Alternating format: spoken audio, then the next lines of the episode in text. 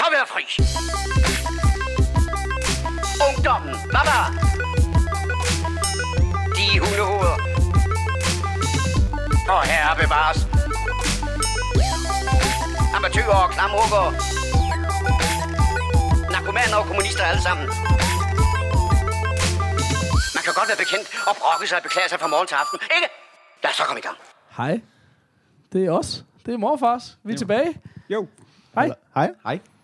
Kasper. Peter. Ja. Peter. Paul. Med vand i munden. Ja, godt så.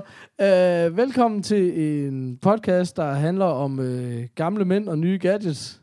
Ja, Kasper, jeg så godt det blik der. Men du må åbne munden, hvis der er noget at sige. Men er det ikke, der er en film, der er det ikke der gamle mænd i nye gadgets? Er det ikke sådan, den hedder? Eller? Det ved jeg sgu ikke. Men ikke det så mindre. Mærke, ikke? 3 gamle nisser, der snakker om film, serier, games og gadgets. Er vi det nyeste nye? Nej. Men hvis det er nyt for os, så er det nyt. Og det er jo meget fedt, fordi vi er sådan nogle gamle nisser, der ikke har tid til at trykke refresh hele tiden. Drenge. Altså, så gamle er vi jo heller ikke, vil jeg sige. Altså, vi lytter til, du lytter til episode 5. Ja. Det er rigtigt, ja. Ja. Vil I huske, Herman? Til de hvad? Hedder den måske? Noget med til de. Nej, jeg hang ud med gamle Johnny Hefti her den anden dag, så jeg føler mig egentlig rimelig ung. Men det er så en anden snak. Drenge, hvad er der sket siden sidst? Måske skulle jeg lige indskyde noget, inden vi når dertil. Men jeg synes jo altid det første. Er det ikke her, hvor vi er så giddy? Hvor? Vi har så meget at snakke om. Ja, præcis. Kasper, du er jo Mr. Soundman. Du tester live breakers og jingles og sådan noget. Ja, vi tænker lige, vi vil prøve at teste og køre nogle af de her breakers og sådan noget ind live. Og så må vi lige se, om kan I også lige ud på den anden side lige råbe højt, hvis det lyder helvede. Altså, vi kan jo ikke høre jer, men sådan bagefter. Okay. Der testes udstyr i dag, ikke? Ja, præcis. Ja, siden sidst. Jamen altså, jeg ville jo gerne starte, siden der ikke var nogen andre, der kastede sig over den. Sådan. Kung Fury vil jeg gerne starte med at sige. Har I set den? Ja, jeg har set den. Jeg ved i hvert fald allerede, hvad Captain Slow derovre på den side han synes, at det er også helt sikker på. Altså, jeg vil sige, hvis jeg skulle rate den på mustache-skalaen, så vil jeg sige fuld Chewbacca. Det er sgu... den får den. Det er hår over hele kroppen, det der. Det er sådan... Det er jo simpelthen noget af det mest nørdede, jeg nogensinde har set. Altså, men det kunne være, hvis du skulle starte med at fortælle, hvad det er. Ja. Det er King Fury, det har jeg lige sagt. Ej, det var også det, jeg meget gerne ville. Okay. Det er jo en svensk nørd, der er gået på Kickstarter og sagt... og så har han lavet sådan en lille trailer på et par minutter og sagt... Jeg kunne godt tænke mig at lave en kortfilm, der bare skal være en hyldest til alt, hvad der var fedt i 80'er-film. Ja. Latterlige effekter og... one-liners. One-liners, tåbelige helte med pandebånd, der bare siger dumme one-liners og kan smadre alt og alle og komme op og skændes med politichefen og køre i en fed sportsvogn og sådan noget. Og virkelig, så har han jo bare været super god til at lave nogle effekter, som både er godt lavet og ser rigtig corny ud samtidig. Og så han lavede den her trailer, og det gik fuldstændig amok, og jeg tror, han raisede, det var $600,000. Jeg kan godt huske, da traileren ligesom kom ud, ja. Ja. Og så har man bare ikke hørt fra manden i et år, og der var rigtig meget på nettet, sådan, okay, ham her bare stukket af med vores penge, eller hvad, hvilket jo også sker, altså. Ja. Og så lige pludselig, så her den anden dag, så kom den så ud, bare, den ligger op, på YouTube, simpelthen, 30 minutter spillefilm, og det er fantastisk, i min bog, altså det er...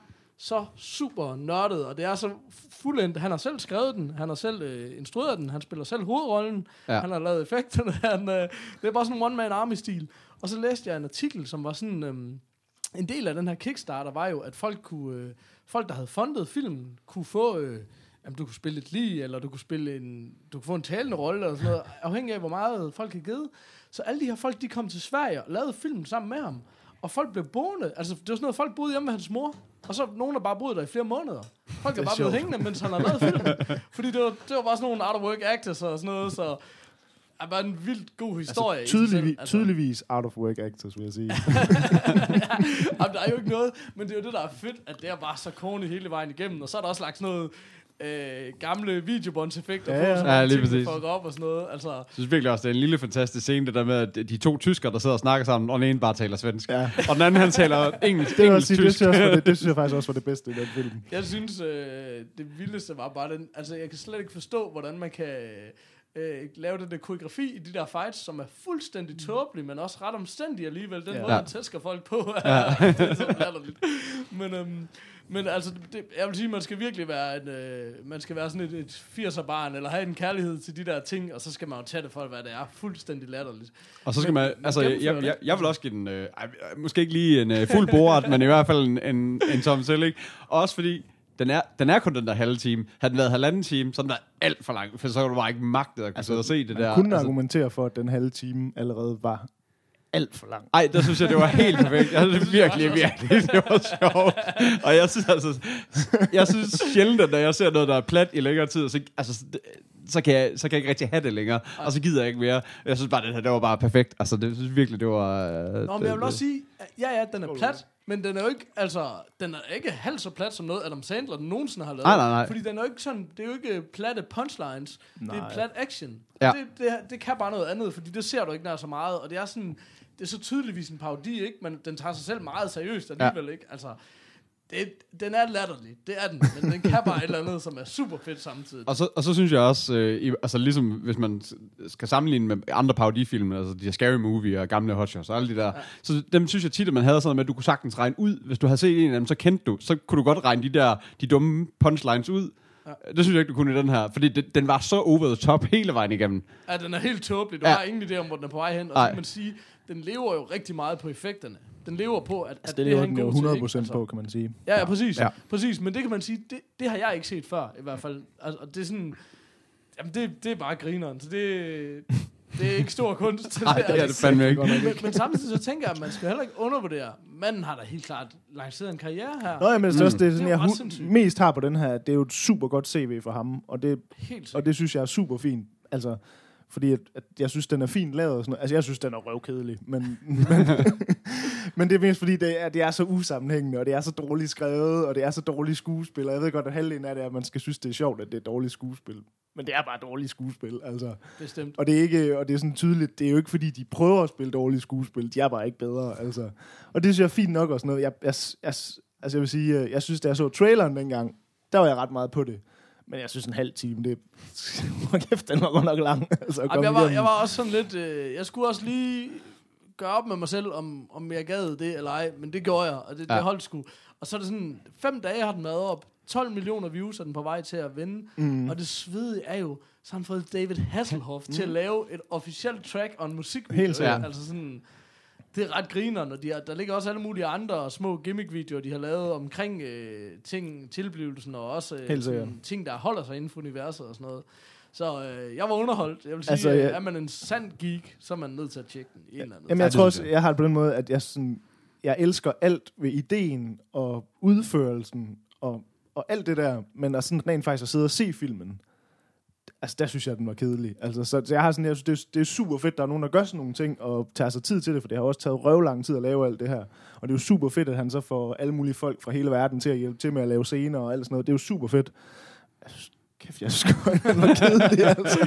Jamen, jeg kender godt den der følelse af, at man godt kan lide det på papiret, men ja... Nå, men altså, det er også... jeg skulle hilse fra lytterne og sige, at de elsker ligesom, at vi har en næsager her i landet, som ligesom kan holde os. Jeg vil have lov at sige... Kan vi egentlig få en rating på Mostar-skalaen over for dig?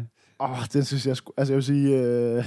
så ligger jeg nok på sådan en 3 stykker, eller sådan. Det er jo sådan en Giovanni Ribisi. Fordi jeg synes, at det er pissegodt lavet, og man kan se, at der er ingen tvivl om... Altså, nu kommer jeg arbejder lidt selv i samme verden og laver også nogle ting, også med noget special effects og sådan, og det er pissegodt lavet, der er ingen tvivl om, at det er godt, altså. Men jeg synes bare heller ikke, der er mere end det. Altså, det er ligesom der, den stopper for mig, fordi... Altså, jeg var sådan lidt, der så sådan, nå, han har skrevet den, han spiller hovedrollen, han instruerer det. Nå, det er også lidt tydeligt, han har haft lidt for mange hatte på. Altså, det ville nok have været lidt bedre, hvis han havde hyret en til at spille hovedrollen. Og en. Altså, sådan, det er lidt tydeligt, han har gabt over rigtig, rigtig meget også. Så... 3 mustaches fra mig.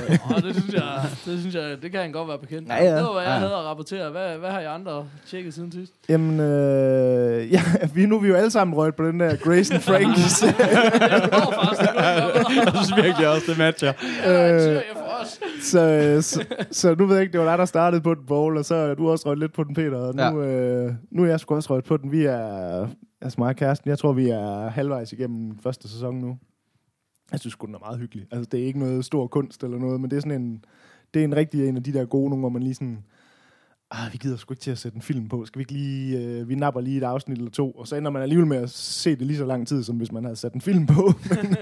Så den har vi set. Den er sgu, der er også bare nogle gange, sådan nogle gamle mænd som også, der er sådan noget med, når du ser en film, så er det ligesom om, at du skal kunne koncentrere dig lidt om at se det. Du skal bruge lidt mere hjerneaktivitet til at skal se en film, og også fordi man vil også gerne lige nørde den lidt igennem, og lige, hvem er det ham, der er, og også lige, og sådan nogle ting. Hvor en serie, hvor du kender karaktererne i, det er bare meget mere let fordøjelig, og det er bare meget mere afslappende at lægge sten. Så jeg har også sådan flere serier, hvor man bare sådan, som fungerer lidt ligesom venner gjorde i gamle dage, altså sådan Modern Family, og sådan, og stadigvæk gør jeg. Så man bare kan lægge sten lidt en gang imellem, og det synes jeg, den har en mega god serie at gøre det på. Men jeg synes også, jeg er også en geek nok til ligesom at respektere, hvis jeg ser en film, så vil jeg fandme også, jeg falder ikke i søvn til en film, hvis jeg ser en film, så ser jeg den. Ellers så slukker jeg den, hvis jeg synes, den er dårlig. Så det er sådan, præcis, så er man ligesom committed til den, ikke? Altså, så enig, det er bare rart at have noget, hvor man ligesom... skal klare sig igennem 20 minutter i gangen, og så er det ikke. Altså, så kan jeg gå i seng bagefter. Du kan ikke rigtig gå glip af noget. Nej. Men jeg synes så til gengæld også, når man sådan ser den serie der, at det er sådan, det er jo ikke stor kunst. Og det er sådan ret, eller jeg har det i hvert fald sådan, det er ret tydeligt med, at hvis det ikke var de skuespillere, der er med, så tror jeg ikke, det vil fungere. Så tror jeg virkelig, man vil synes, det var en kliché-serie. Men det er bare det der med, når det er bare alle skuespillere, og det er også bare alle biroller, og alle mulige sådan nogle guest parts, hvor de lige har 5 minutter, det er bare sådan, altså det kan godt være, jeg ikke kan navnene på dem alle sammen. Men du har set dem alle før. Alle de mænd i den serie, det er bare sådan nogle, det var ham, man også har set i det og det og det. Og det har højner altså bare niveauet, synes jeg, at altså, der er bare, det er bare mega fede skuespillere i alle roller. Altså så kan man lidt mere bære over med, at altså, det er ikke dyb komikskrivning. Altså, jeg synes, det er det, den lever på, at det ved de godt. Det er ikke et tilfælde, at de har skrevet en eller anden skodserie, og så har været heldige til at få den castet. Den lever bare på, at vi har så stærke spillere, at vi kan gøre det her, ikke? Altså, og de bærer den bare fuldstændig, fordi jeg er helt enig. Altså, men ja, det kan vi godt lide. Altså, det eneste, jeg faktisk har problemer med den, det er, at jeg synes, at det... af gode grunde sikkert også, men at Sam Waterston og hvad hedder han, og Martin Sheen, at jeg kan ikke, den der kærlighed, det skal forestille, at det hele det bygger på imellem de to, den kan jeg bare ikke fornemme. Altså hele deres nyfundne kærlighed bruger de lidt mere på at gå og skændes lidt om sådan nogle små banale ting, end de i virkeligheden bruger på, du ved, at det der med, at de skal være, du er endelig sprunget ud, og nu... Jeg synes nemlig, de har noget rigtig god pussenusse ved hinanden, som er ret sjovt, altså sådan, at de er gode til lige og Jeg synes sgu, det der også er meget sjovt med det, det er jo, at altså, det er jo ikke en nyfunden kærlighed, de har været sammen i 20 år. Jamen, så et eller andet sted, så er det meget sjovt, at de er sådan lidt gamle, ægtepar-agtige, altså fordi det er sådan, jamen, de har fandme været sammen i 20 år. Det kan godt være, at de først ligesom har offentliggjort det nu, men jeg synes sgu, den er meget fed, altså. Og jeg synes faktisk lige nej til ikke, at de er særlig gode til det der pussenussen. Altså, jeg synes og det der med at kysse... Nej, der har alt for lidt homosex. Og jeg synes faktisk, at det virker lidt som om, at hver gang, at der skal kysses, så er det flere penge på... Altså, det er ligesom om, at de har sparet rigtig meget på dem. Der er ikke så meget... Har der været 2 eller sådan noget i den... I den halvdel... Jamen, det er ikke... Altså, det er det ikke... Altså, vi vil have flere mandekys. Jeg vil sige, jeg har været på gode kandidater til titelepisode... Eller episodetitel hedder det. Nå, nok om det. Hvad med dig, Peter? Ja. Jamen, jeg har fået set Jack Reacher. Og jeg havde faktisk ikke sådan de helt store forventninger til den. Crazy Tom Cruise. Jamen, jeg havde sådan lidt forestillet mig, at den sådan ville være lidt småt. Den er fed. Lidt småt dårlig, og sådan lige efter bogen, og man har set historien 100 gange før, og alle de der ting. Jeg synes sgu, der var jeg sgu altså ret positivt overrasket. Jeg synes, den var mega fed. Man kan måske lige indskyde, at det er... Altså, den kom ud her, hvad er det, et par år siden, tror jeg, den kom ud i USA. Og den bygger på, det er sådan en af de der Tom Cruise... film, hvor han har en altoverskyggende hovedrolle. Men den bygger jo på sådan en bogserie, hvor der er skrevet 20 bøger eller sådan noget, med den her hovedperson, som er sådan en ex-military, halvsuperheltagtig type. Der er gået under jorden. Ja, han er gået under jorden, og så hver bog er ligesom en ny sag, han skal opklare, eller hvad skal man sige. Og der skal vi lige have læst, Paul, ikke? Jo, vi har læst hele serien til næste gang. Det tager jeg godt lov med det samme. Men der har de så ligesom lavet, du ved, den første film der, det var så vist faktisk bog 8 eller sådan noget, de filmatiserede som den første film, og nu er det vist noget med, nu kommer der jo en 2'er nu her, og det er vist noget bog 18 eller sådan noget, så de hopper lidt rundt i det sådan. Men jeg synes nemlig også, den var ret fed faktisk. Ja. Altså, som jeg husker det, nu er det lang tid siden, jeg har set den, men noget af det, jeg godt kunne lide ved den er, at der er ikke sådan, det er jo stik modsatte af Mission Impossible, forstået på den måde, det er ikke rigtig... CGI, og det er ikke rigtig crazy action, det er sådan lidt mere... Det er sådan lidt old school, revenge movie. Og det er mere, jeg tæver lidt løs på nogen, end det er det der med bare masser af guns og underlige gadgets. Altså det er virkelig, det er sgu forfriskende, og det er jo meget fedt, hvis de kan launche sådan et franchise i en tid, hvor... Fordi det er meget fedt med de der franchises, ikke? Men det har altid været action franchises. Det har bare altid været det der, vi har James Bond, og vi har superheltene, og Mission Impossible, og de der ting, som bare er fuld slæde, ikke? Altså... Jo. Hvis man kunne sådan noget her til at lige præcis, rulle, det synes jeg tror også bare, man kan sige, at den kom ud på et lidt træls tidspunkt. Altså, det var... Altså, Tom Cruise var jo lidt på vej op igen der. Han var ikke helt crazy Tom på det tidspunkt, men den hang bare stadigvæk ved, så jeg læste noget med, at altså, USA, der har den vist hævet sådan noget $60 million ind, eller sådan noget, og det er jo ikke sindssygt meget, men sådan på verdensplan, der er den tæt på $200 million vist, så det er derfor, der ligesom kommer en toer på den nu, fordi at... Altså, den har været en okay stor succes rundt i verden. Var der ikke også på det tidspunkt, det synes jeg i hvert fald, jeg kan huske, at der var noget med, at der var nogle plakater, der mindede lidt om, på samme tid, da den gik i biffen herhjemme i hvert fald, at der var nogle film, der i hvert fald mindede meget om, jeg tror endda, det også havde sådan et, du ved, et navn, eller hvad skal man sige, som det hele tiden. Jeg tror, jeg sådan tænkte, nu kommer der lidt to af den samme aktie, eller sådan noget. Det ved jeg sgu ikke. Jeg kan ikke huske, hvad det var, jeg synes, det er bare lige det, jeg lige... Altså, jeg tænkte nemlig på en anden film, faktisk. Da du sagde Jack Reacher, der tænkte jeg på en anden film, men jeg ved bare ikke, om timingen passer. Ja, sådan hedder Ryan et eller andet, synes jeg, eller... Men, det tror jeg også, men, er rigtigt. Jeg kan se ham for mig, hvem han er hovedrolleindhaveren, men jeg kan ikke huske, hvad han hed, så det er rimelig Morfars. Men det bragte mig lige til noget, som en af mine favoritsider, når man snakker om film, det er den der Box Office Mojo, hvor man kan slå op, hvad en film har kostet at lave, og hvad den har tjent og sådan noget, fordi det er bare sådan, i sidste ende, så kan man sige, Hollywood, der er en masse magi og sådan noget, men i sidste ende, så er der også bare en masse matematik, ikke? Og hvis de laver penge, jamen, så kommer der noget mere af det, lige meget om det er godt eller skidt, ikke? Den har kostet $60 million at lave, indspillet 80 i USA, men 218. Og den er lige helt op nu, okay. Så det er jo en rigtig fin forretning, som man siger i Jylland. Så det er jo svedigt, men det er bare skide sjovt at se det der, fordi det kan være meget svært, når man sidder og kigger på filmen og forholder sig til, om det har været en succes eller ej. Eller hvad jeg synes sgu, det var en god, sådan en god old school actionfilm. Præcis. Og så bare mega fedt med skurk bad guy, også med Werner Herzog som bad guy deri, og sådan noget, også bare, han spiller for fedt deri. Ja, altså. Han er en ond herre. Ja, men han er jo bare, han er jo filminstruktør, og så bliver han hyret ind en gang imellem til at spille nogle bad guys og sådan noget, fordi han er meget crazy i hovedet, altså. Jeg synes, den er fed, altså. Jeg glæder mig i hvert fald til turen, den kommer. Og jeg synes, der var mange ting, der ikke var... Altså, der var flere gange, hvor jeg så tænkte, okay, den her, den er helt sikkert skrevet lidt efter bogen. Så jeg tænkte også, så man kan godt sidde og gætte, hvordan den her scene, den kommer til at udfolde sig. Der var sgu mange af dem, som ikke lige helt gik efter, og jeg synes der heller ikke, at den var helt... At den var helt til at gætte til sidst, og så videre. Det var sgu meget. Jeg kan ikke engang huske slutningen 100%, men jeg synes, det var fedt. Så skal jeg sidder også og tænker, at den vil jeg da gerne gense. Ja. Så det var meget fedt. Jamen, hvad, var det siden sidst? Så kunne det være, at vi skulle prøve en lille live breaker, eller hvad? Ja, den kommer her. Too old for this shit. Sådan. Ej, var det fint. Ja, og så er vi nået til den sektion af programmet, der hedder Nyt fra John. Nyt for John. Peter, det er jo dit bord. Faktisk så intet. Så har jeg nu haft ringet til John og sagt, nu skal hun til at få hørt det show. Så Hvad bliver det til? Og men jeg har ikke lige, der er ikke lige kommet sådan direkte feedback tilbage endnu. Eller nogen som helst. Eller indirekte. Eller indirekte. Eller så jeg har ikke hørt fra ham i flere uger. Desværre. Så tæt er I bare. Nå ja, men så, lad os da bare snakke om nogle film i stedet for. Han skal da ikke holde os nede. Nej. Helt sikkert. Hvad har vi? Der er en dope. Dope-film. Film-dope. Jamen, hvad er det noget, der... Er vi ude i noget trailer-tid, eller hvad? For jeg ved ikke, hvad vi snakker om. Jamen, lad os... jeg kunne også godt være klar for noget trailer-tid. Ja, den er... Du har ikke set... Nej. Jamen, så synes jeg, vi skal se den. Helt sikkert. Den ser fed ud. Hvem kunne lige tænke sig at live synge en trailer-tid... jingle, som vi ikke har endnu. Den kommer i posten. Okay. Det skal du vente, ikke? Måske. Den er lovet nu.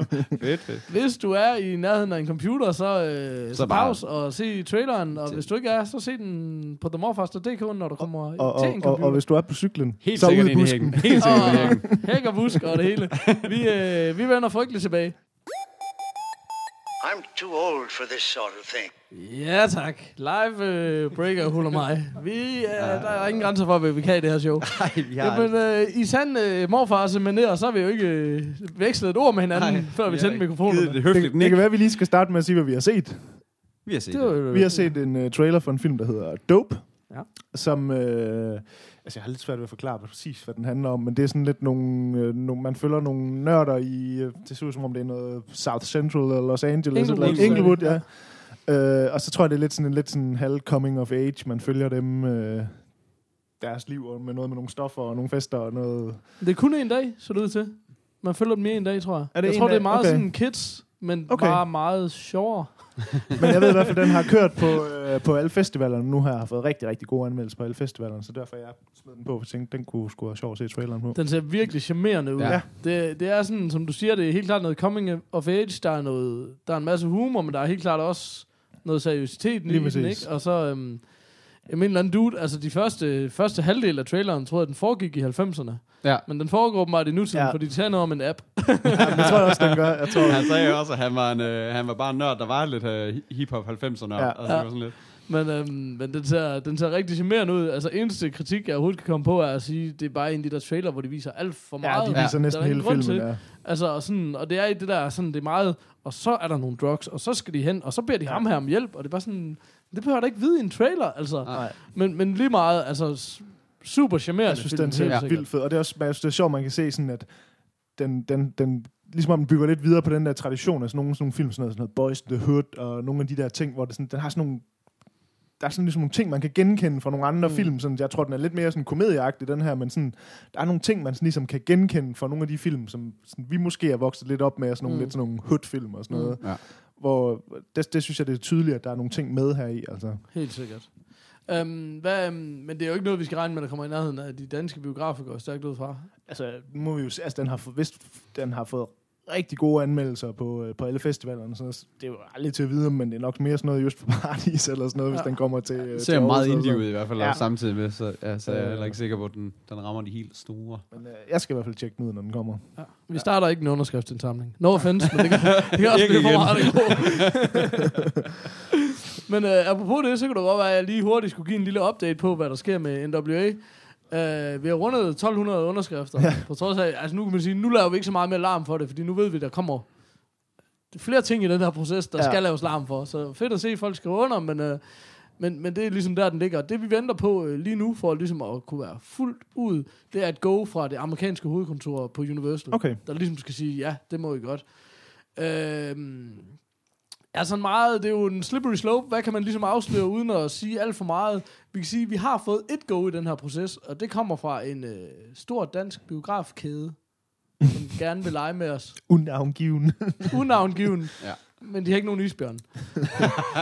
Anyways. Så man kan sige, at der er i hvert fald nogen derude, der kan se noget fornuftigt i det her. Det er jo stadigvæk... et par screeninger, eller et eller andet i den dur, der er tale om, ikke? Altså, men der er nogen derude, der kan se det fornuftige i det, udover os, og udover Universal, og udover 1200 mennesker på nettet, ikke?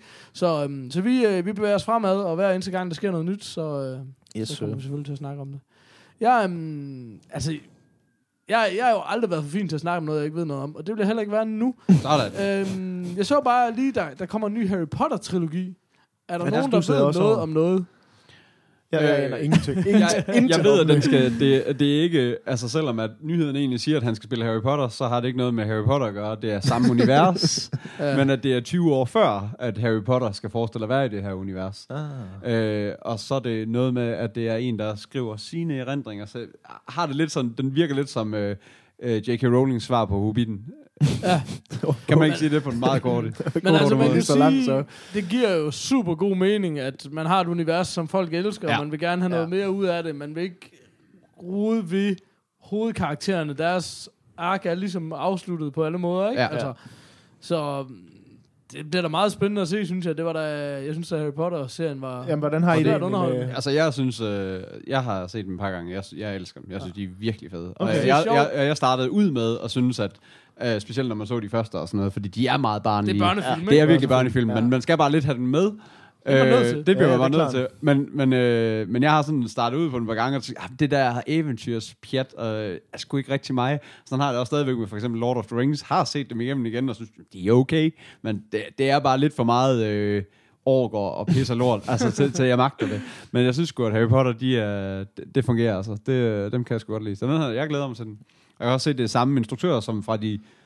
Til alle de sidste. Okay. Altså så alle de mørke versioner, eller mørke Harry Potters. Altså jeg synes også, jeg var svært underholdt. Altså det er jo ikke, jeg er jo ikke fanatisk Harry Potter-fan, men jeg synes, det var rigtig god underholdning. Det var det sgu. Jeg tror ikke engang, jeg har set alle filmene, men jeg synes, dem jeg har set, synes jeg har været meget underholdende. Der har vi fundet ud af en flickcharter, du ikke har. Ja, der var et eller andet. Det er rigtigt, ja. Men jeg vil sige, at altså... Jeg har ikke sådan det store forhold til dem. Jeg synes, de er meget fine. Ja. Men jeg tænker, jeg har nok ikke læst bøgerne, tænker jeg. Ej, der vil jeg faktisk ikke... Jeg har ikke læst bøgerne, nej. Men jeg har været at lede efter dem. Jeg vil godt have... Ej, de er også svære at finde. Nej, jeg vil godt have... De der Harry Potter, er noget, I har? Aldrig hørt om. Jeg har været at lede efter engelske versioner af dem, så jeg vil godt have haft dem i stedet for. Okay. Jeg kan sige... Dem kan jeg godt hugge op med, hvis det er. Sådan. Så har jeg noget til sommerferien. Det er... Eddie Redmayne, der skal spille hovedrollen. Det er det mest gangster-navn. Det er sådan en bitte burk. Og så har han sådan lige lavet, han skal lave en film næste år, der hedder The Danish Girls. Så det, som er optaget i København, så vidt jeg har. Okay. Nå. Vel af info, der kommer med. Altså. Ja, men, men jeg tænker nemlig på, det var jo Stephen Hawking, er nok det, mange kender ham for. Fury of Everything, som han lavede, ikke? Jo, lige præcis. Og Oscar vinder for den, ikke? Ja. Og så har han jo bad guy, den der Jupiter Ascending, som lige har kørt. Som han vist heller helst vil glemme, han er med i. Okay, ja, men er det ikke over for hende, der... hvad er det nu, der? Ja. Selina... Nej. Melina... Nej, den der Mila Kunis. Ja, det var også sådan. Sådan. Close enough. Ja. Vedtaget. Nå, men det er da meget hyggeligt. Altså, lad os da se, hvad der sker. Men er der nogen, hvornår skal de komme, de der Harry Potter-film? De nye? Nu har jeg jo lidt kraftigt. Klikket væk fra det, men... 16-17 et eller andet, tror jeg. 16-17 eller sådan noget, tror jeg, jeg synes. Eller 17-18. Okay. Om lang tid. Lad os bare sige det. Alright, jeg finder det. Ja, november 16, 18, 20. Vi springer da lige. Der er ikke nogen grund til at haste noget igen. Nej, så har vi det at se frem til om 12 år. Fedt. Anyways... Du er sådan en, der først ser en trilogi, når den er færdig. Det er ligesom jeg skal lige se, om den kan, om den kan klare sig hele vejen. Hvis vi skulle afrunde film, så kunne vi jo gøre det med det der Kevin James. Var der en eller anden, der vidste noget om det? Nej. Intet. Er det mig? Yeah. Nej, det er dig. Nej, det er det altså ikke. Det tror jeg, det er. Nej, det er det ikke. Det er helt sikkert. Kan man ikke se, hvem der har gjort det? Ja, det tror jeg. Så er der bare bange nu. Jeg er ikke. Okay. Jamen, jeg synes da, Kevin James, han er da meget hyggelig. Det ved jeg ikke. Jeg synes faktisk... Jeg synes, han har lavet noget... Men okay, hvad er det historien? Ja. Det er, at han har lavet en eller anden deal med Netflix om at lave nogle film eller hvad? Ja, det kunne godt være, at vi skulle starte med. Netflix køber rettighederne til ny komedie med Kevin James, The True Memoirs of an International Assassin, en action-komedie, som streamingtjenesten Netflix har været så ret i. Okay. Jamen, det lyder jo ret dårligt egentlig. Men jeg ved ikke, jeg har det faktisk lidt sjovt med ham, fordi jeg synes faktisk, han er ret sjov, men jeg synes bare ikke, han har lavet noget godt. Jeg synes bare, hvis det giver mening. Altså, jamen, jeg for eksempel har I set den der Hitch. Ja, der var han ret villig. Og jeg er sådan lidt, at det er sådan rent, altså det er sådan en romantisk komedie, men det er sådan en kvalitetsfilm. Og der er man sådan lidt, han er sgu faktisk meget fed. Fordi jeg synes, den der serie, han havde, den der, var det King of Queens? Ja, King of Queens. Skødserie, altså virkelig, virkelig dårlig serie. Okay. Jeg synes, det var fint nok. Det synes jeg også, altså specielt. Jeg synes virkelig, det var dårligt. Jeg har Paul Blart og sådan noget, hvor jeg tænker... men han har bare været med i rigtig mange dårlige ting, hvor man er sådan lidt, at han er egentlig bedre end det materiale, han får at arbejde med, synes jeg. Så jeg har sådan lidt, at altså, det kunne være, når det er så Netflix, at de så... at det får lov at være lidt mindre... Men jeg synes bare tit, han meget spiller den... Altså, han er jo meget den samme rolle i mange af de ting, han laver. Det er klart.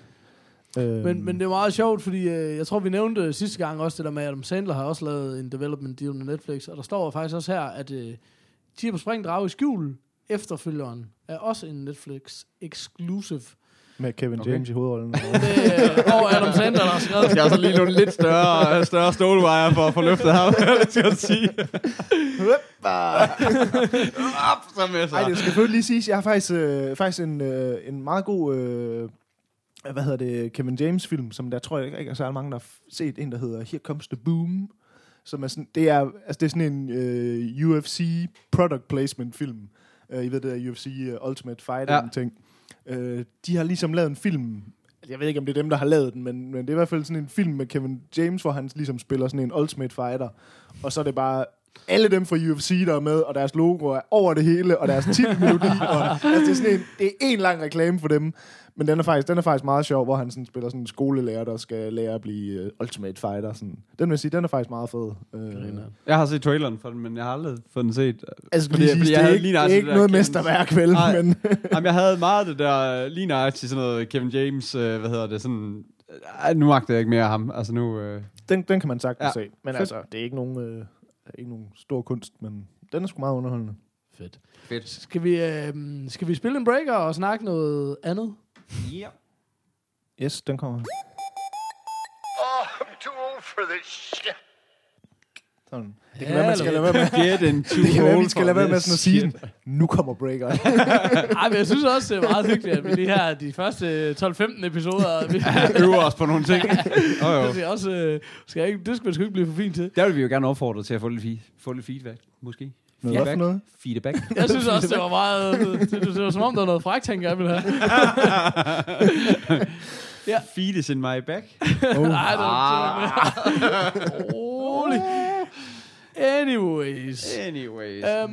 Hvis vi nu skulle snakke gaming, vi snakker lidt om iOS gaming, eller det er jo meget elitært at sige, mobiltelefonspil. Ja. Snake, altid godt. Altid. Kan alle i hvert fald være med, kan man sige. Nu går det op for mig, som jeg har sagt så mange gange, at jeg er på min reservetelefon, så jeg har ikke lige installeret det spil, jeg gerne vil snakke om. Men hvad spiller I?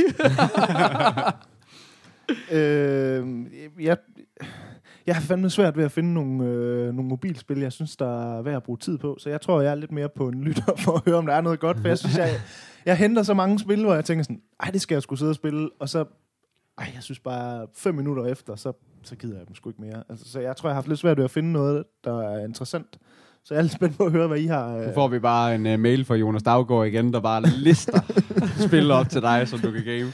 Jamen, det er bare roligt. Jeg skal nok komme på nogle af de spil, der er blevet nævnt derinde. Men, vi skal også... Der kommer en brevkasse. Nyt segment. Ja. Men nu fandt jeg det, som jeg har spillet. Altså, jeg har det på samme måde som Kasper. Det er meget svært at finde noget, der kan fastholde mig. Og det er også sådan... Skal man gå efter de der super simple ting, eller der er også en masse, der er enormt komplekst, og så synes jeg ikke rigtigt, at jeg kan se noget fra mine egne fingre. Og noget, men det, jeg har spillet i en periode, som jeg synes var ret grineren, det hedder Parco. Car Chase Simulator. Og det er sådan et lille... Hvad sker der for morgerne? Morgerne, de er helt oppe og ringer over Parco.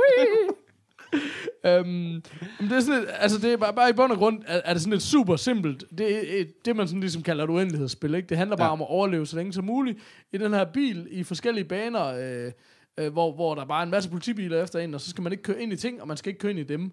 Og det er meget simpelt. Og det er sådan en side-scroller ting, hvor den bare kører. Nej, det er set sådan, det er 3D, okay. Set skråt op fra. Og så trykker man ligesom i den ene eller den anden side af skærmen for at dreje, og så er det sådan en bil, der sejler rigtig meget rundt. Ah. Det minder mig sygt meget om, da jeg var en bitte knejt og spillede sådan nogle arcade-spil. Der var der sådan et spil, hvor man sådan et racerspil, man så overfra, og så var det ret, og så skulle man bare hammer rattet. Altså når man skulle dreje, så gav man bare rattet, og så stod det bare spillet, ikke? Altså sådan Og det synes jeg bare var det vildeste. Og det har meget den der følelse af, at man kører bare i brun sæbe. Altså, man skøjter rundt. Fedt. Så lige i starten var bare sådan noget, fuck, jeg har overlevet i 20 sekunder. Nå, var det sejt. Og så er det sådan en halv time efter. Fuck, jeg har overlevet i 5 minutter. Hvad sker der? Så går der ind og ser den der liste, og så har folk bare overlevet i flere timer og sådan noget, ikke? Så, okay. Men det, altså, det er sådan... Som sådan et slå tiden ihjel spil i de der korte perioder, er det rigtig godt, fordi du kan samle op, spille med det samme, og så dør du lige 5 gange hurtigt, og så kommer du lige tilbage ind i rytmen af det. Så det er sådan til at vente på bussen, eller et eller andet, ikke? Der er det sådan... Der er det rigtig underholdende, synes jeg. Men det er sådan det eneste, jeg har spillet for nylig, som jeg synes var fedt. Ja. Hvad, Peter, har du spillet noget godt? Jamen, jeg er også meget til de der lidt små, hurtige og lette games. Jeg har fundet en, der hedder Ball King. som egentlig er bare sådan et shooting hoops-spil. Hvis jeg prøvede det spil, der hedder Crossy Roads, som er en efterligning af Frogger, basically. Jeg skulle sige, fuldstændig. Ja, det er bare i sådan noget meget sådan noget pixeleret 3D, kan man kalde det, sådan meget sådan bevidst pixeleret 3D, eller hvad skal man sige. Og det er så den samme producent, som også har bare lavet det her spil, som minder ekstremt meget om, at du kan få en gratis pris, og du kan få og du kan så veksle den. Det eneste, du kan købe for de penge, du vinder, det er, at du kan købe nye ting at kaste med. Så, og det er bare alt fra vinylplader til spejlæg, til, altså uanset hvad, så er det bare, det skal bare være et eller andet, der fucking rundt, og så du kan kaste med. Men det er også et af de her skill games, hvor du bare, altså jo mere du spiller det, jo bedre bliver du bare til det, på den der jeg skal bare have en high score op, kind of way. Ja. Det er sgu meget, meget underholdende, men det er også sådan et spil, man bare ved, okay, jeg giver det en uge eller to, og så gider jeg aldrig mere røre det. Og så skal det bare væk igen, og så skal jeg status med og lytte. Altså, det må være det. Ja, fordi det er også sådan, jeg har det. Jeg har spillet med, jeg kunne godt anbefale nogle andre, men det er jo så også bare dem, jeg er blevet træt af. Nu er det lige det her, ikke? Ja, altså. Ja det er den her uges spil, ikke? Ja. For ellers så har man nogle, sådan nogle klassikere, man nogle gange går lidt tilbage til, men den her, det er jo sådan, det er den her lige... Det er ikke en af dem. Nej, det er absolut ikke en af dem. Det er helt sikkert. Ej, kæft, mand. Nå, fedt. Altså, jeg havde sådan et enkelt spil, jeg faktisk spillede i et stykke tid, men det blev jeg bare mega burned af, fordi det var sådan et, nu har jeg slettet det, fordi jeg blev så sur på det. Sådan et eller andet sådan et spil, hvor man skulle flytte rundt på sådan nogle bokse, hvor man ligesom skulle flytte en boks igennem en firkant, og så skulle man ligesom kigge de der gamle, sådan nogle, lidt sådan nogle puslespil, hvor man kunne rykke rundt på sådan nogle brikker, og så var der altid, der var ligesom et hul, ja, og så kunne man sådan rykke rundt, indtil man fik samlet billedet. Sådan. Og det er sådan lidt det, der var, hvor sådan, det blev jeg rigtig grebet af, fordi jeg kunne sådan se, at sådan, der stod sådan, at der var 600 baner, og så sådan et, jeg skal gennemføre de der 600 baner. Og så spillede jeg faktisk det i rigtig lang tid. Altså, det var, man kunne sådan ret hurtigt komme igennem nogle baner, ikke? Og så var bare sådan, jeg nærmer mig 500, jeg nærmere. Og så ramte jeg de der 600, fordi så var sådan, fedt mand, jeg har gennemført spillet. Så kom der bare sådan en besked frem, sådan, jamen tillykke, du har nu åbnet for de næste baner. Så var der 6.000 baner. Det var det første, jeg gjorde, det var, jeg slettede bare det spil igen. Det var sådan, fuck, det var nederen, mand. Jeg havde bare gået i flere uger sådan, yes, jeg nærmer mig de der 6.000. Der havde regnet, hvad der var for inden. Det ved jeg ikke. Pengepræmier. Jeg ved ikke. Jeg har overført 100.000 til din konto. Prøv ellers tak. Men jeg blev bare så sur på det spil der, for det var sådan lidt, hvad fanden, nu har jeg bare siddet og kæmpet med det spil i flere uger, og så losser I bare 6.000 baner i hovedet på mig. Og de gør det. Og jeg tror, de gjorde det for at være venlige. Det er garanteret, jeg blev bare sur over det. Men, så det er sådan det sidste, jeg har spillet rigtig meget. Jeg har spillet Minecraft, men det er mest på iPad og ikke på telefonen. Der bliver det sgu lige småt nok at spille Minecraft. Det har jeg rigtig forstået. Altså, jeg har spillet det lidt, men jeg tror også, at jeg startede også på iPad på et tidspunkt, hvor det også var... Der kunne du kun den fæsende udgave, eller hvad det hedder. Og det ved jeg ikke. Altså, jeg købte det til min PlayStation 4, fordi der ikke var nogen spil at spille. Så hoppede jeg på Minecraft der, og så spillede det lidt, og synes egentlig, det var sgu... Altså, man skal sådan lige gang med det. Sådan, der er også noget med, at du skal... Altså, du kan dø i det. Men der er to udgaver. Du kan dø i udgave med zombier, og det bliver, man skal passe på om natten og ting og sager. Og så har de også bare sådan en... og så den der udgave, der skal man også sådan, hvis du skal... udgave bagefter. Ja. Men der er ligesom i den udgave, der skal du også noget, hvis du skal lave... du skal ligesom lave instrumenter og bygge... Du ved, hvis du skal have træ til at bygge en terrasse, så skal du fælde nogle træer og sådan noget. Ja. Det har jeg ikke spillet. De har også bare sådan en free udgave, eller hvad skal man sige, sådan en... build what you want udgave, hvor alt ligesom er til rådighed og sådan. Den har jeg spillet en del. Men jeg har altid haft, altså Minecraft er jo gigantisk, men jeg har altid haft lidt et indtryk af, at det sådan var for kids og sådan noget. Altså er det noget ved? Jamen altså, det er jo bare sådan noget, altså hvis du kan lide Lego og... Altså jeg har jo altid haft sådan, for eksempel når jeg spillede Tony Hawk, da de lige pludselig lavede sådan en skatepark creator og sådan noget. Så det var vildt fedt at sidde og bygge min egen skatepark og sådan noget. Jeg tror bare, der er sådan et eller andet i det der med, at man sådan... Altså man sidder bare, man skal ikke sådan nå noget, og der er ikke rigtig noget mål med, du gør ikke... Altså der er jo ikke sådan noget med, jeg har bygget et hus, jeg har vundet. Altså det er jo bare... Og man bliver bare ved, altså. Okay. Så jeg vil sige, det er ikke sådan, jeg spiller det ikke særlig meget mere, men sådan har sådan i perioder spillet det okay meget, synes jeg. Men der kunne man lige i Related News læse lige i forgårs faktisk, at Lego har lavet sin egen Minecraft-version. Ja, jeg så godt en overskrift, jeg har læst faktisk ikke artiklen. Nej, men det er ude i det der på Steam, som er den her PC-platform, har de lavet sådan en... Og Mac. Ja, er det også sådan, men en computerplatform, om man vil. Men der er de begyndt at lave sådan nogle early et eller andet, jeg kan fandme ikke huske, hvad det hedder, hvor man ligesom kan få lov til at... early access. De laver de der early access, så kan du få lov til at spille noget, der ikke er færdigt endnu. Ja. Men det er altså ude nu. Okay. Så tager vi da lige videreformidlet nyheder. Det var da meget fucking. Se os. Vi har nyheder. Er det godt eller skidt? Er vi, vi har bare læst med det nyeste nye? No. Måske. Anyways. Skal vi have en breaker? Breaker. Klip det herud. Ja, den er på vej. Man, y'all should be glad that I didn't quit, because I'm getting too old for this Santa Claus shit. Hvad skete der? Hvorfor sagde du hårdt? Det var vores julejingle, der lige røg ind der. Men, det er hvad for det? Der er en af jinglerne, der er sådan lidt juleagtig. Jamen, det var da fedt. Det var da meget passende. Vi gemmer bare den her episode til jul. Der er jo ikke noget, at der er nyt alligevel. Okay. Det er godt, at vi skulle overveje det der med at køre de her breakers live. Men, nu prøver vi. Havde du noget gadget-tech, Peter? Et eller andet Google-gøjl? Ja, Google-gøjl. Jamen, det var egentlig en nyhed, jeg læste, der hed... Der egentlig gik på, at Google har noget, der hedder Google Advanced Technology and Projects, som er bare forkortet ATAP. Men de har holdt sådan en I.O. Jeg kan hjælpe dig så meget, det er bare forbogstaverne for hvert ord, der er sat efter hinanden.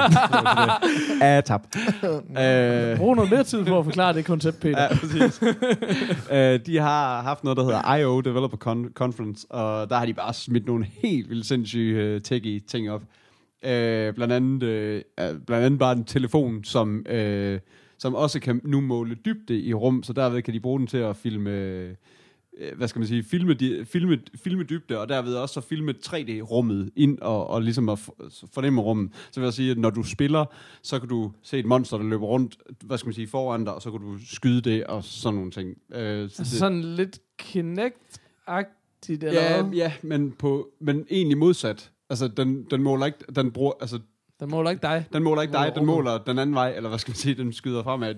Det eksempel, jeg i hvert fald så, det var noget med, at de havde mountet den på et gevær, og så kiggede de på skærmen på de har sådan mountet på, oven på geværet, kiggede på skærmen, og så kunne de så ligesom se det, de sigtede på, fordi de sigtede rundt i rummet, så kunne de se, at der lige pludselig var et monster foran dem, eller et eller andet, som de så kunne skyde på. Det så ret sindssygt ud. Og andre ting, så havde de... smidt noget op. Jeg ved ikke lige helt, hvordan det udtales, men jeg tror, det udtales Project Jacquard, som er noget, de kalder Smart Fabric, hvor de har fået et samarbejde med Levi's om at få bygget noget tech ind i stof, så du får touch-sensitive, bukser, eller et eller andet, så du kan skifte sang på dine bukser, og så videre, og så videre. Så altså, jeg så et firma... virkelig geeky stof i hvert fald. Du nævnte det lige meget kort for mig. Det er mere end en forstand. Ja. Hvor der var jo et firma for et par år siden, der havde lavet sådan nogle jakker med knapper til at styre din iPod, og det var sådan noget, det går i stykker. Ja. Jeg mødte en, der havde sådan en jakke, og han sagde, den var gået i stykker med sig. Så det var sådan, men det er selvfølgelig på et andet niveau, tænker jeg. Det er lidt mere, end at der bare er syet en remote ind i ærmet på en jakke, ikke? Ja, lige præcis. Så, det her, det er sådan selve stoffet, der ligesom skulle kunne fornemme, hvornår det er. Og de har mange andre ting, der også blandt sådan noget, de kalder errors, eller ARA, eller hvad vil du sige, som er egentlig, at du har selve grundtelefonen, men hvor du kan ligesom skifte kamera ud ved at bare slide den ud, og så købe et nyt kamera, som er bedre, og så slide ind igen. Så vil sige, den der med at upgrade din telefon, gør du i blokke, i stedet for, at du får en ny telefon. Ja, men det er virkelig en gammel idé. Altså, der er jo faktisk mange gange været op på Kickstarter, har der været flere gange, men i Soren Ding har han faktisk taget den op, og skilt en iPhone fra hinanden og sagt, prøv at høre venner, i hvert fald ifølge min opfattelse, så det her er en mega dårlig idé, fordi antennen, den går hele vejen rundt, og tingene er meget mere flettet sammen, og det er sådan, hvis man skal kode det ned til blokke på mere eller mindre samme størrelse, så giver det ikke særlig meget mening. Hvor jeg har det personligt sådan, hvor meget har du brug for at upgrade en telefon? Altså hvis du har, lad os tage iPhone som eksempel, men det kunne også være alt muligt andet, så kan man sige, du får jo et nyt styresystem, hvor langt de fleste af funktionaliteterne ligger i hver år. Ja. Så man siger, der er nogle meget få funktionaliteter, som er hardware-betinget.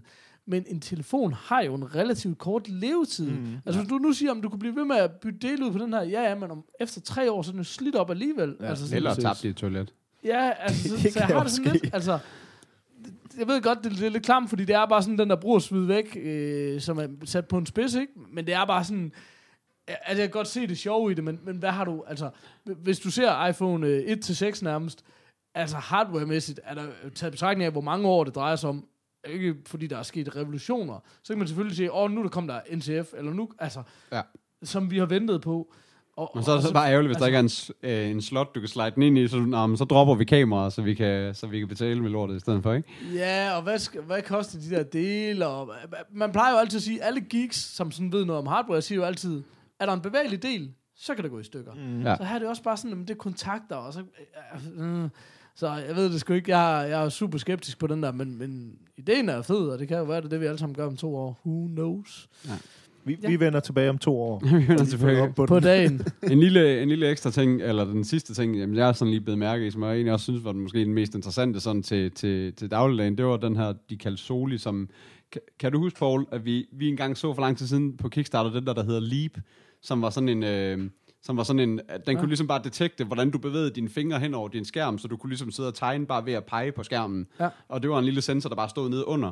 Det er lidt den, og så muligvis sådan bare meget mere præcis, hvor det hele eksempel går på, at du ud fra dit smartwatch sådan ligesom bare kan sidde og lave den der skruebevægelse, som du ville have gjort, og så kan den detekte, at nu prøver jeg at stille på uret, og hvis jeg rykker hånden lidt til den ene side, jamen nu så stiller jeg på minutterne i stedet for på timerne, okay, og så videre. Syret.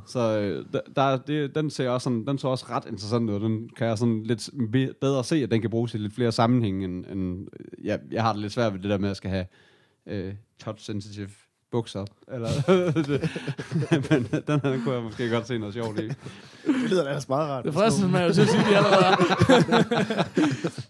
allerede. Men købte du ikke den der dims, eller købte du ikke et eller andet i den dur, eller hvad? Nej, det var mayo.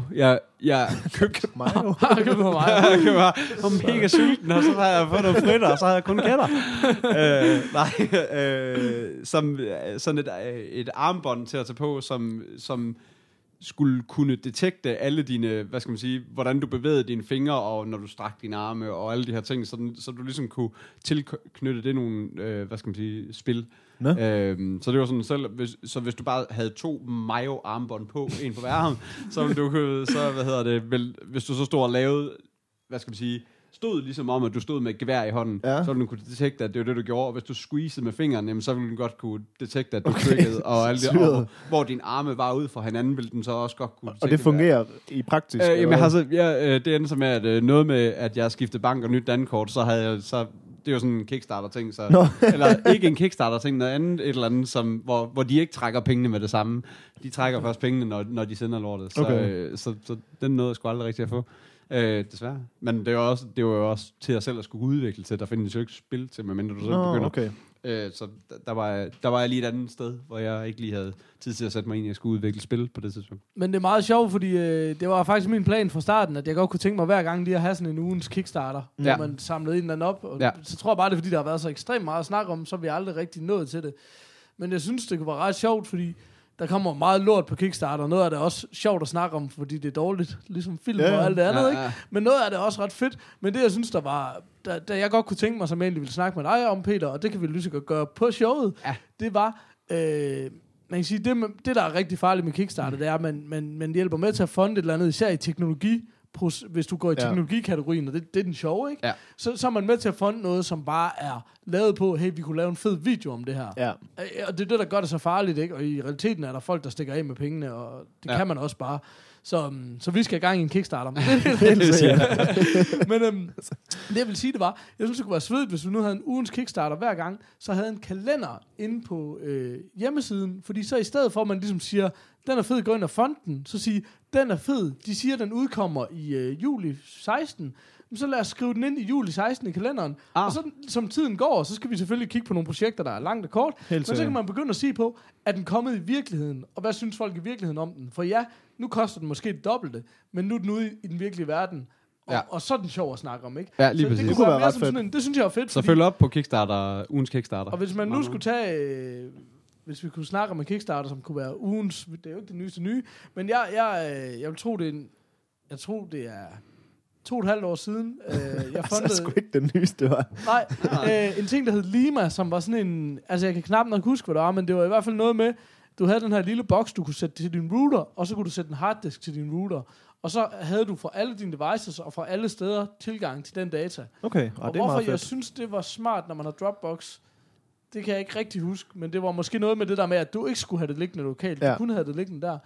Det fundede jeg og betalte for 2,5 år siden. Og du har ikke fået den endnu. Jeg har ikke fået den endnu. Så det er jo det, der er faren ved Kickstarter. Men jeg har også fået nogle ting derfra, der har været federe, og fået nogle, der ikke har. Men det er sådan, det er det, der er faren, så derfor var det jo lidt sjovt at sige, godt, vi putter den i kalenderen. Jeg kan også anbefale, Netflix har faktisk lavet en dokumentar om 3D-printer. Ja. Der hedder Printing. Den vil jeg faktisk rigtig gerne se, ja. Ja, den kan jeg godt anbefale, men den viser jo også det der med, de har taget $1,5 million af folks penge, og lovet en leveringsdato, og så går de jo bare måneder, hvis ikke år over den, ikke? Fordi det er jo ikke nogen, der gør det af ond vilje. Man tænker bare, når vi kan lave en hjemme i garagen, men så kan vi selvfølgelig også lave 1,000. Det er jo bare ikke sådan, verden fungerer, vel? Så anyways, lad os gøre det. Det kunne være fedt, Peter. Kan vi få sådan en kalender på siden? Ja. Jeg skal ikke lige til næste gang, men lad os... Ja, nå, men det er heller ikke... Vi har heller ikke nogen hulens Kickstarter nu, kan man sige. Det er måske også okay. Men jeg har fandme set mange fede ting på Kickstarter, men det er i hvert fald det, jeg selv sådan har det lidt... Nu kan man, jeg synes, det er en super god idé, for jeg har for eksempel overhovedet ikke... Altså, jeg ved godt, hvad Kickstarter er, men det er ikke noget, jeg har gjort i, eller tjekket op på, eller sådan. Så jeg synes faktisk, det kunne være meget spændende at få åbnet lidt op for det, fordi det er ikke noget, jeg har ellers fulgt med i. Sådan. Jamen, jeg er meget back and forth, fordi på den ene side, så synes jeg, at Kickstarter er den sejeste side, der nogensinde har været på internettet. Og på den anden side, så er det bare tv-shop for nørder. Mm. Ikke? Fordi det er sådan, noget af det er bare det, det er så fantastisk, og den kan være under sengen.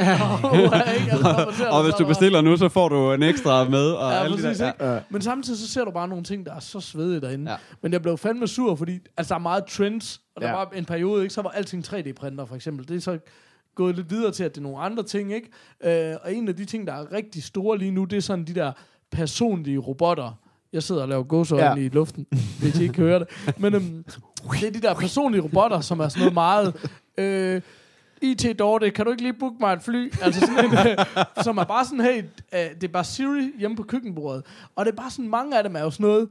Hvis du har lidt forstand på teknologi, og du ser den der film, og vi snakker om ting, der er fundet gange 10, ikke?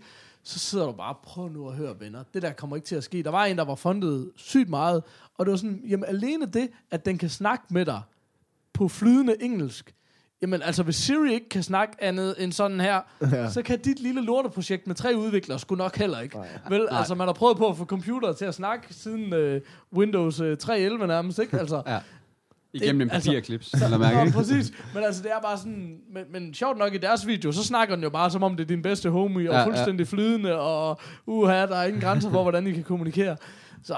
Ja, men så er der nogle andre ting, der er helt lavpraktiske og super fede. Og altså jeg synes i hvert fald, når man sådan ser de få ting, jeg sådan er stødt på, sådan at der er masser af de der Kickstarter-ting, der er mega interessante, også fordi de introducerer nogle nye teknologier, som måske lige præcis i det produkt, det bliver introduceret i den Kickstarter, måske ikke giver mega meget mening, men hvor der er sådan masser af ting, som man sådan kan se, okay, det her, det kan jeg godt se, at om 5-10 år, så bliver det en ting, som er i alle mulige andre ting, og jeg er med på den ting, de lige nu prøver at sælge til os. Det er måske ikke lige der, de løser alle verdens problemer, men der er bare noget i teknologien, som kan blive brugt. Og det synes jeg er super fint, det der med, at så er der lige pludselig funding til nogle ting, som ellers aldrig nogensinde vi får støtte, fordi at det netop er sådan lidt, okay, hvad skal vi bruge det til lige nu-agtigt? Men det er bare en fed idé, så lad os gøre det. Altså. Og det synes jeg kunne være meget spændende at få lidt med i hvert fald. Altså, en af de ting, der er ret trending derinde lige nu, det er flere, der har lavet sådan nogle små motorer til at sætte på alle mulige køretøjer, og blandt andet har mange sat dem på longboards. Hvor fedt. Og det var bare sådan noget, okay, det er sgu ret svedigt, hvis et longboard kunne blive et transportmiddel til, for eksempel i København, som er super flad, ikke? Ja. Hvor det sådan, men der er også nogle rigtig lange distancer. Hvis du kunne komme rullende på sådan et... Jeg ved godt, der sidder en masse derude, der sådan har en eller anden relation til skatekulturen, som bare synes, det er det mest skate nogensinde, ikke? Men det er ret fedt samtidig, ikke? Ja, det er sgu da ret smart. Så der er nogle ting, derinde, der er svedige. Jeg har en af de ting, jeg har liggende hjemme i gemmerne, er en konsol, der hed Ujar, som var en 500 kroners konsol. Og det i sig selv faldt jeg bare enormt meget for, ikke? Fordi konsoller er så dyre.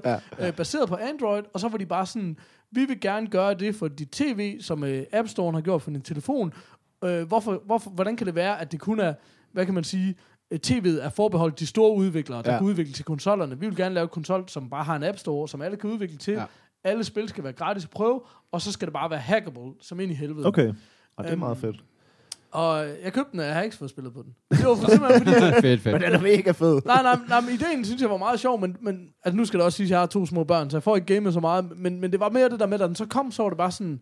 Spiludvalget var bare lort. Okay. Og jeg var hele tiden, okay, jeg pakker den sgu bare ud i det øjeblik, der kommer et eller andet, der ser fedt ud.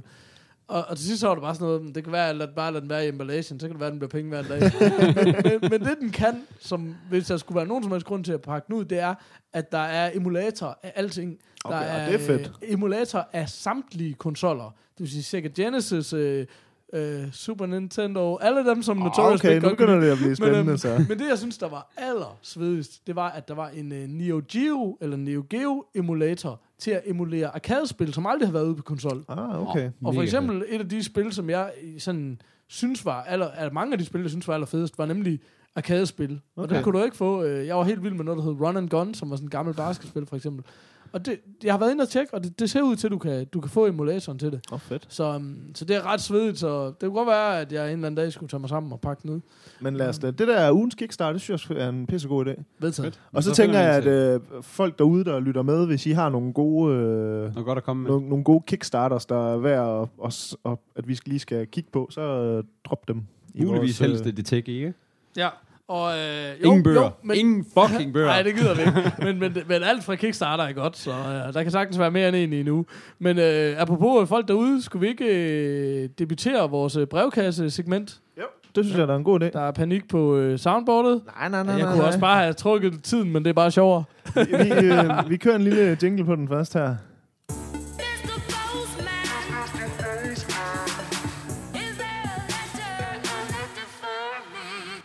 Og må jeg godt lige starte med at sige, hvis der var nogen tvivl om, at Kasper han var en gudsbenået producer, det her, det burde jo kraftedeme være et internationalt mega-hit, hvis I spørger mig. Så hvis der er nogen derude, der lige har lyst til at lave et eller andet ud af det, så ringer I bare. Fedt. Til Kasper. Eller skriver ind på vores Facebook. Ja. Nå, men der er kommet alle mulige spændende henvendelser. Og starte med at sige, det er super fedt, at folk de begyndt at gider at skrive. Og gider skrive til os, fordi vi er sådan lidt... Er der overhovedet nogen, der lytter til det her? Nå, men det skal også lige siges, at jeg tror, vi er alle sammen enige om, vi synes bare, det er pisse sjovt at lave det her. Og det er sådan... Altså, og det skulle du gerne bære præg af, ikke? Ja, jo, præcis. Ja. Nå, men det er også sådan, selv hvis der ikke var nogen, der lyttede, så ville vi stadigvæk nærmest lave det, fordi det er bare grineren. Ja.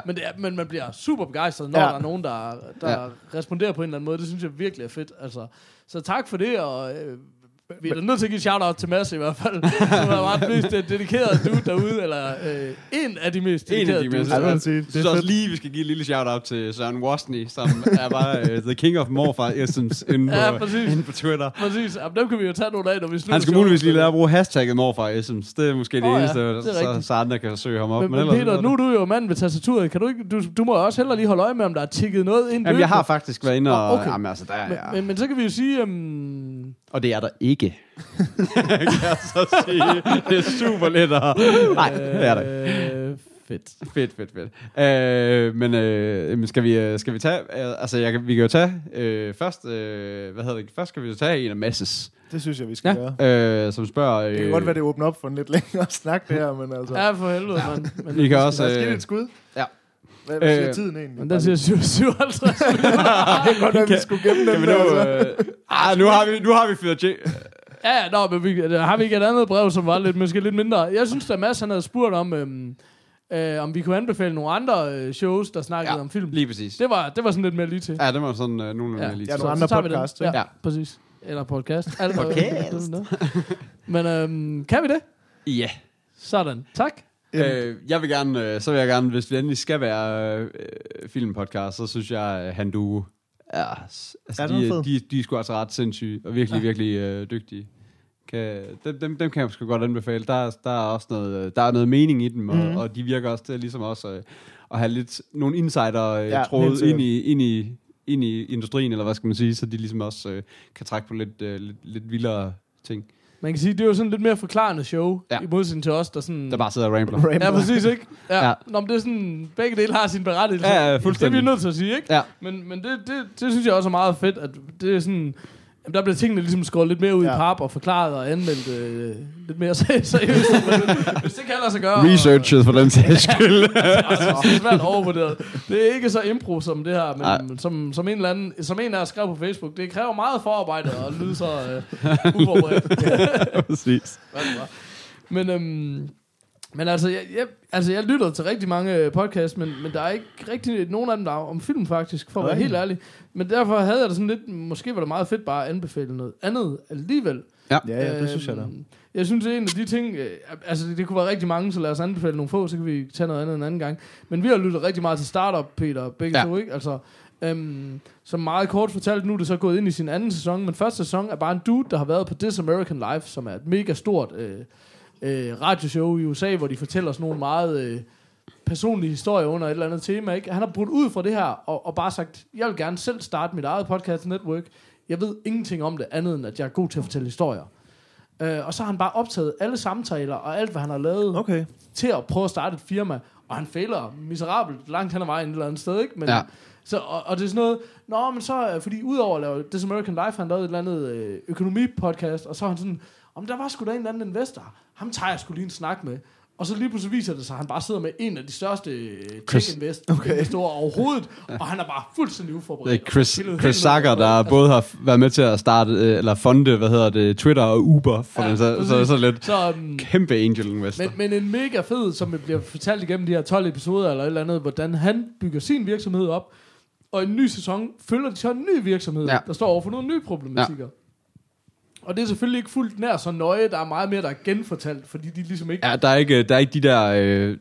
hvad skal man sige? Der er ikke de der broadcasts fra nogle samtaler eller noget, der er optaget imens det skete, og så videre, så videre. Der er nogle enkelte... Men det er stadigvæk rigtig godt, synes jeg. Men kører den stadigvæk, eller hvad? Ja, nu kører den så sæson 2, hvor de følger noget, der hedder Dating Wing. Nogen, der prøver at få en dating site op at køre, som jeg synes også er spændende. Så hver sæson er ligesom et nyt firma. Ja, præcis. Okay, det ved jeg ikke engang, om de vidste ville ske på det tidspunkt. Det tror jeg heller ikke, de gjorde. Men han har så launchet det her podcast network, og nu har han lige launchet deres tredje show, og det var egentlig det, jeg gerne ville plukke. Det er lige røget i luften, det hedder Mystery Show. Og det synes jeg faktisk er rigtig charmerende. Bare sådan en... journalist, som også er en virkelig god historiefortæller, som bare elsker at opklare mysterier, men vil opklare hverdagsmysterier. Så hun er bare sådan, hey, alle, der har noget, de virkelig, virkelig ikke kan opklare, og som man ikke kan google sig frem til, kom til mig. Jeg kan godt lide at lave detektivarbejde. Jeg har ikke nogen uddannelse til at gøre det, men det vil jeg bare gerne.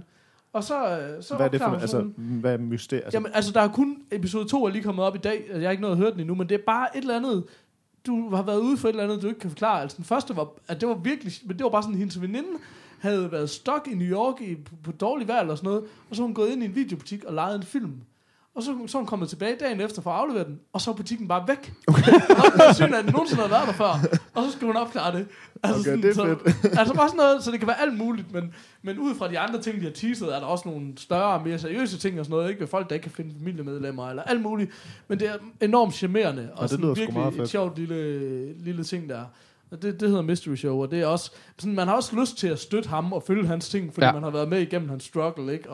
Og vi er jo begge to selvstændige især, så vi har nok taget meget til det, ikke? Ja, jeg synes, og plus at vi sad, da jeg hørte, altså den første sæson, hvor han var lige ved at lave et podcast show og en podcast virksomhed, der gik vi i den spæde start og snakkede om at skulle lave det her. Det var også en ret fedt og ligesom at få med og få lidt mere professional guidance.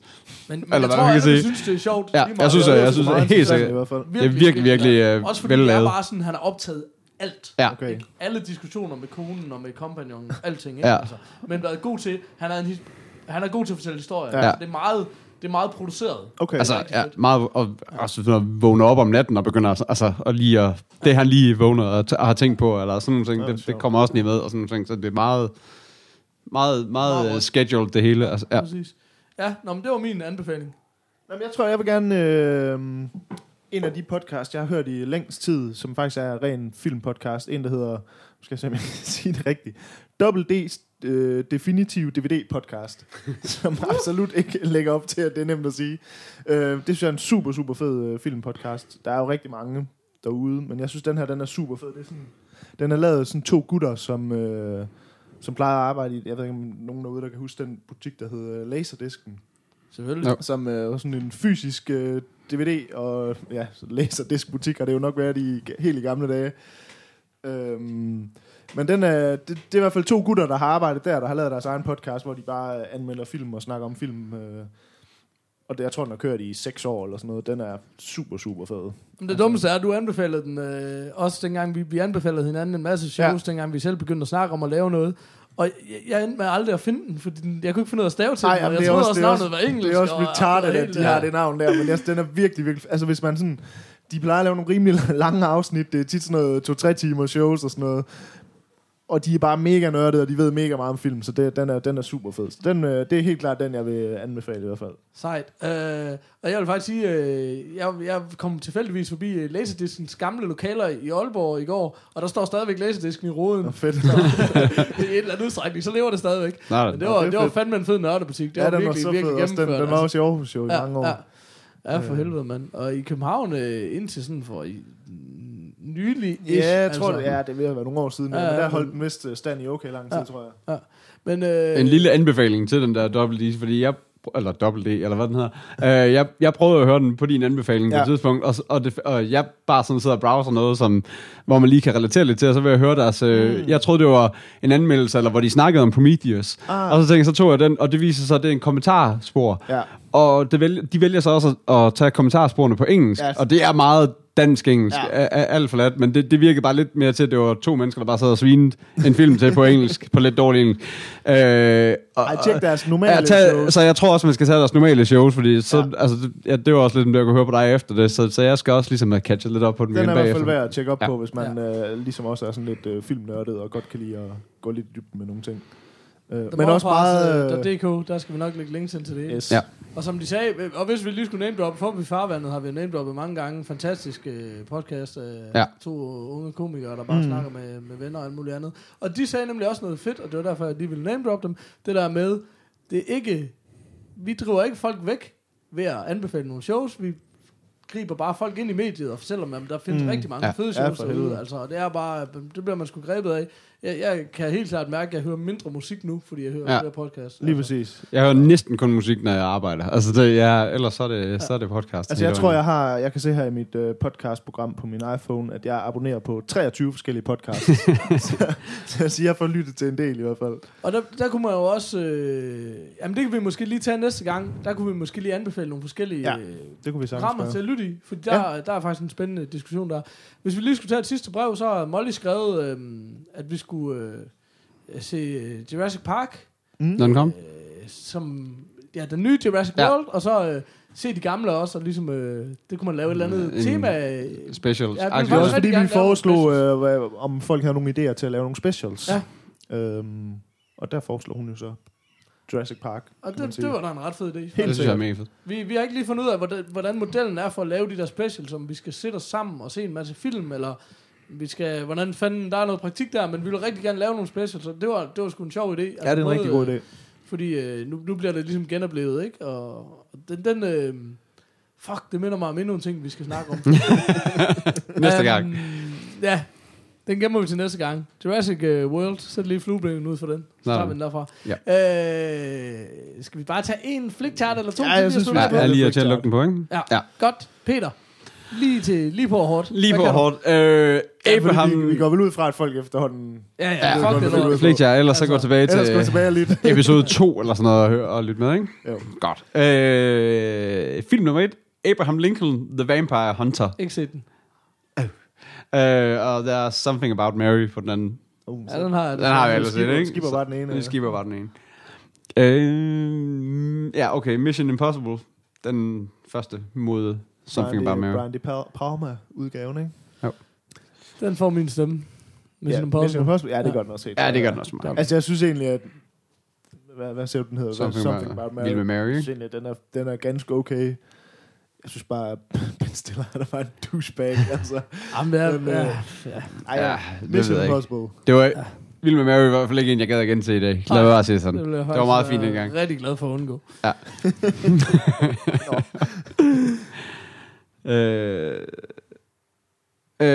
Okay, jamen apropos Jurassic Park mod Sleepy Hollow. Så Slipper, det er den der Johnny Depp med Headless Rider og ting. Ja, hvad det han hedder, ja. Er det ikke en Burton-film? Det er en Burton-film, ikke? Ja. Mod den originale Jurassic Park. Jamen, der er vist ikke så meget. Også igen, et meget sindssygt cover, som jeg slet ikke... altså, hvis du... Det er meget underligt. Den har godt nok nogle... Okay, det er meget det, det ligner bare sådan en fairy tale. Det kan også være, at vi lige skal smide den op, ikke? Ja. Tåbelig cover. Nå, helt sikkert Jurassic Park på min tid, ikke? Det er sgu en fed film, altså. Det har faktisk heller ikke så lang tid siden, jeg så den igen. Men det kan være, at vi skal snakke for meget om den. Må jeg lige sige noget? Har I læst bogen? Nej, har du det? Det har jeg. Jeg har været et år i Australien tilbage i tidens morgen, og der er i engelsk eller dansk, eller hvad man nu vil kalde det. Og det tog dig et år at læse. I engelsk, så læste vi Jurassic Park, og den er lysoverfedere en film. Det er en sygt fed bog. Altså, fordi den er meget mere nørdet, og sådan meget, går meget mere i detaljerne, fordi du er jo klart, der er jo ikke så meget action og dinosaurer, der løber rundt, fordi det er jo ikke så spændende på skrift. Nej. Så det er meget mere omkring, hvordan tingene sker og sådan noget. Så det var mere bagom. Okay. Så det var super, super fed bog. Det var lige min bog. Jeg har haft den på min wishlist i lang tid, men min Kindle. Den er bare lige læse jo. Den er ikke på Kindle Store. Ej, nå, skal vi lige slutte af med en sidste? Ja, Mars Attacks versus Toy Story. Det er Toy Story. Ja, det er det helt sikkert Toy Story. Det skal være Toy Story. Vi er ikke så gode til at komme op og skænde til det her. Nej. Nå. Men det er også, nu kommer der alle de der Tim Burton-filmer. Han er jo bare nederen, synes jeg. Nej, det er altså... det er han lidt blevet, synes jeg. Vi kommer op og skænde, fordi det vil jeg rigtig gerne skænde til. Nå. Ikke i dag. Ikke i dag. Skal vi slutte af med en Morfarism fra courtesy of Søren Bosni. Hvad fanden var det? Han havde en, der var god.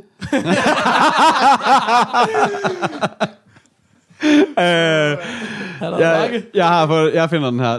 I hvert fald vi blev enige om i bilen, at den var god. Så mig og Kasper. Så lad os sige, der var den. Du ved, du er morfar, når alle skjorter er slim fit. Sådan. Kan du outro? Det er ikke noget, vi liver. Nej, det er live. Den klarer vi i posen. Tak for det. Tak for det.